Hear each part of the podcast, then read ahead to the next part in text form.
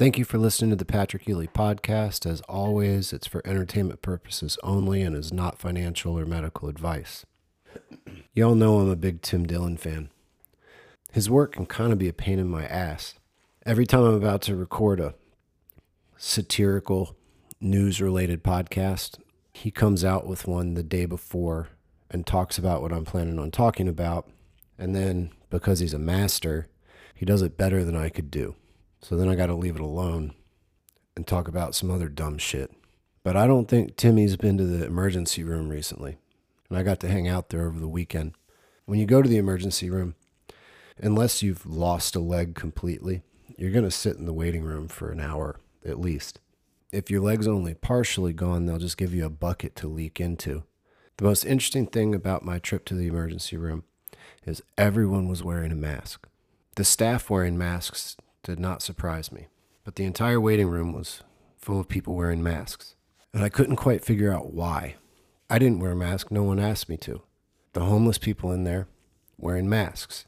The people there with open sores and diabetes feet wearing masks. There were a bunch of kids in there with three eyes, and some of the kids were barking like dogs. They were wearing masks. And I'm sitting in the waiting room thinking to myself, do any of the men in here wear condoms as often as they're wearing masks? I'll get back to that thought in a second. But when I ended up in the hospital itself getting some treatment, the guy who came in to take care of me comes in my room and he takes off his mask and we're talking.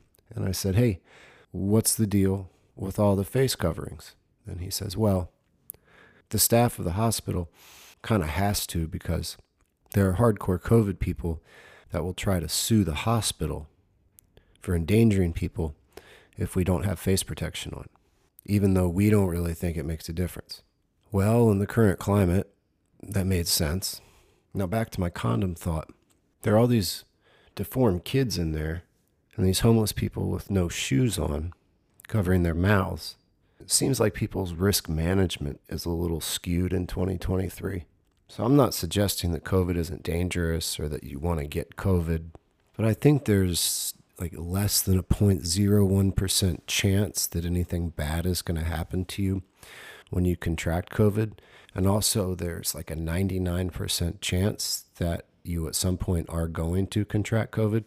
And of course, after you contract COVID, your natural immunity is superior than any vaccine or booster that you're going to get.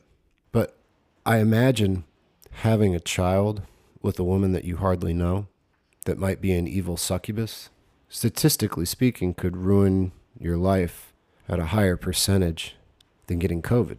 Having a diabetes leg means that you're dealing with diabetic neuropathy, and that means you're not managing your diabetes well. And unmanaged diabetes is much more fatal than COVID. Shooting up fentanyl and wallowing in your own filth barefoot and not wearing clean clothes gives you a much better chance of contracting something more fatal than COVID. For the most part, the dozens of people in the waiting room were visually making worse decisions in their lives than the average healthy person. They were actively making decisions to hurt their health, and yet they're wearing the COVID mask. And I've been trying to figure out what goes on in people's brains that makes them evaluate risk that way. There's something going on with the collective consciousness of people that's causing this decision to make sense. Like, if you go down into the city, say San Francisco, you're going to see this virtue signal from homeless people. They'll be sitting on the side of the road next to a stoplight, again, not wearing shoes with open wounds and they're asking for money and they're wearing a COVID mask. To me, that's clearly a business decision. They've obviously found that wearing that mask makes people more likely to give them money than if they were wearing clean clothes, taking advantage of available housing, and wearing some socks.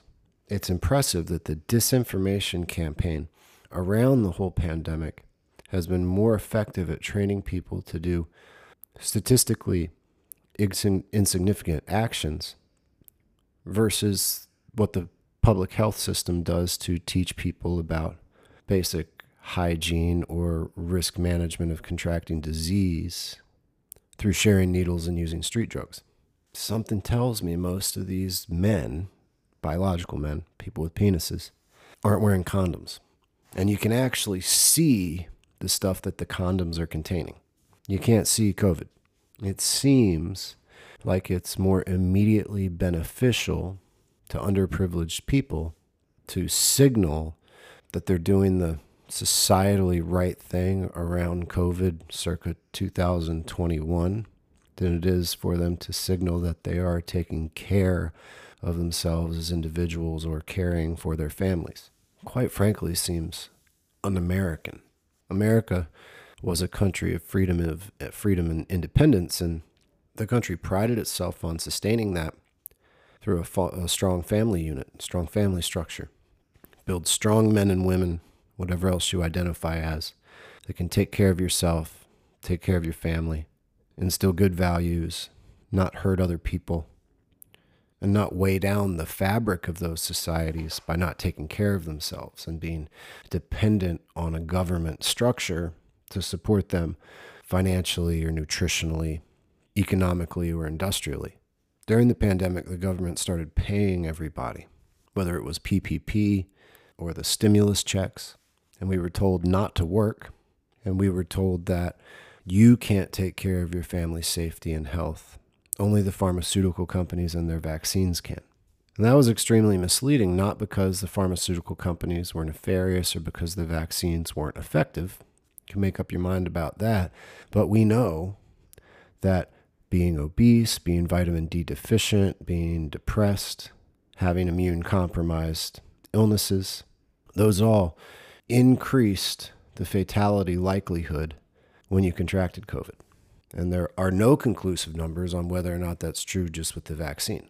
So if you were the leader of a family, say you were a parent of some children, what would be paramount would not be having your children wearing masks. It would be making sure that they don't become obese, making sure that they get exercise, making sure that they're getting enough sunlight. And yet, most people seem to do the opposite. But they're putting people in masks and sitting in the emergency room looking at these people with serious health issues wearing masks. The cost that they're putting on our healthcare system because I think it's pretty safe to say that the homeless people in there did not have good Blue Cross Blue Shield PPOs. Probably safe to say that the lady with diabetes feet in a wheelchair, not having good insurance, probably on a state insurance plan. You know, the cost to society, the cost to the hospital of taking care of these people, whether or not they had COVID, is extremely high. So these people didn't really care about boosting society or boosting their own chances of living a life where they could feel good, be healthy, or even walk. These parents with these kids at some point along the way had done something seriously wrong. Maybe some of these kids had fetal alcohol syndrome. Maybe they were crack babies. I mean, maybe goodness knows. That's way beyond my pedigree. But these kids with three eyes barking like dogs, their parents had done something wrong along the way. And COVID doesn't give you three eyes or cause you to bark like a dog. In the emergency room, in that waiting room, it sure seemed like we'd be a healthier community there if people were wearing condoms regularly in lieu of the masks.